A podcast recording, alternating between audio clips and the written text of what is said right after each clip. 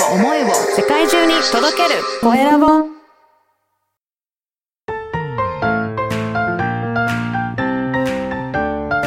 聞く力、能力、技術、魅力があるのに伝わらない社長へ。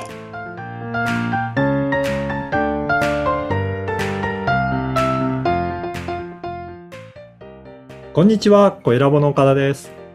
こんにちは、アシスタントのあまねです。今回もよろしくお願いします。よろしくお願いします。あまねさん、10回終わりましたけど、収録やってみてどうです？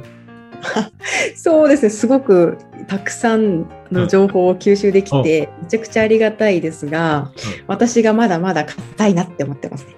いや、まだまだ緊張してますもんね。緊張してますね。でもなんかだんだんと慣れていくかなと思うので、楽しんでやっていければいいかなと思ってます。はい、慣れていきたいと思います。はい、ありがとうございます。岡田さん、今日はどんなことを教えていただけるんですか？はい、今日はですね、問題解決の、前回も問題解決についてお話したんですけど、それの、基本的なお話をしようかなというふうに思ってます。はい。うん。これ、まず一番基本的なことって、ちょっと確認しようと思うんですが、まず問題っていうふうに聞くと、どんなことを問題っていうふうにあまねさんだったら思いますかね？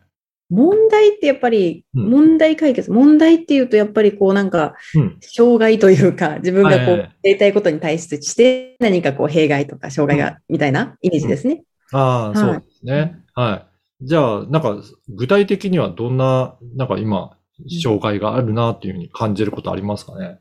今ですね、フリーランスになってから、やっぱりこう、時間のコントロールがまだ下手くそなので、人不足だったりとか、結構その、まだ時間配分っていうのが分かってなくて、そこがちょっと問題かなと思ってます。なるほど。でも、今みたいに、そういった時間配分が問題だなっていうふうに認識してるっていうことは、それ一つ、一歩進んでるっていうことなんですよ。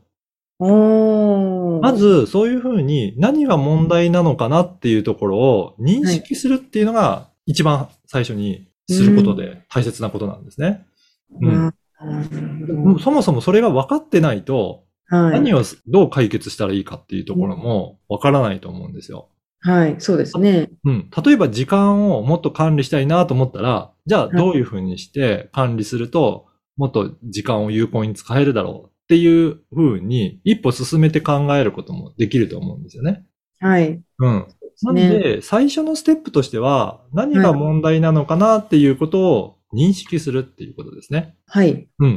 で、認識できたら、そこからは、それをじゃあどうやって解決するかなんですけど、いきなり、時間管理を、しっかりしようと思っても、どこから手をつけていいかっていうのが、なかなかわかりづらいと思うんですね。はい。で、次にやることは、その起こっている問題を少し小さく分解して、少しずつ解決できそうな大きさぐらいまで、小さくしていくっていうことですね。はい、分解。例えば、睡眠時間が先ほど言ったように足りないっていうのであれば、一つ方法としては、例えば寝る時間を決めてみようなのか、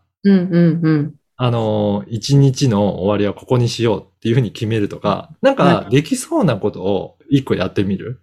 例えば打ち合わせを入れるのは何時までにしようとか、なんか睡眠時間を確保できそうな、なんかこれでやったらどうかなっていうふうなものを一個決めてやってみるっていうふうに、問題を少しずつ分解してやってみることも一つ大切な要素かなと思います。なるほどですね。今回は、お風呂上がりにね、私、じんましんが出ちゃったんですよ。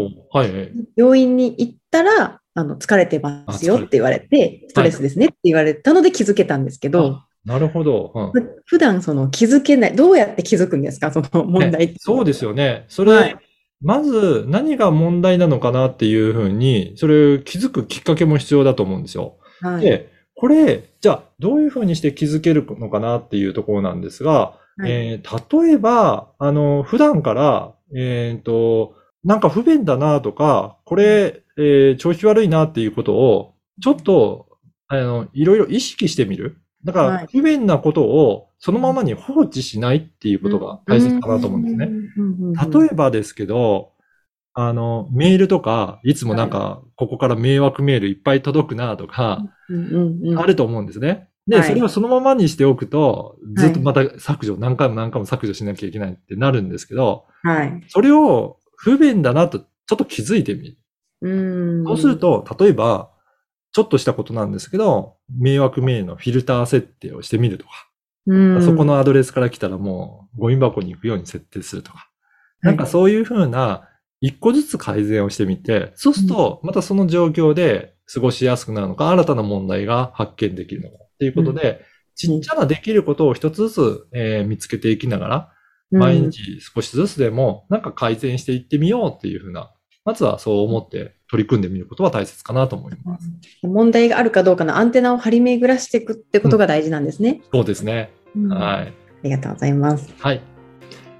今回はこういった問題解決の基本的なところをちょっとお話しいたしました。はい。ありがとうございます。皆さん本日も、聞いていただきましてありがとうございました。また次回の放送もお楽しみください。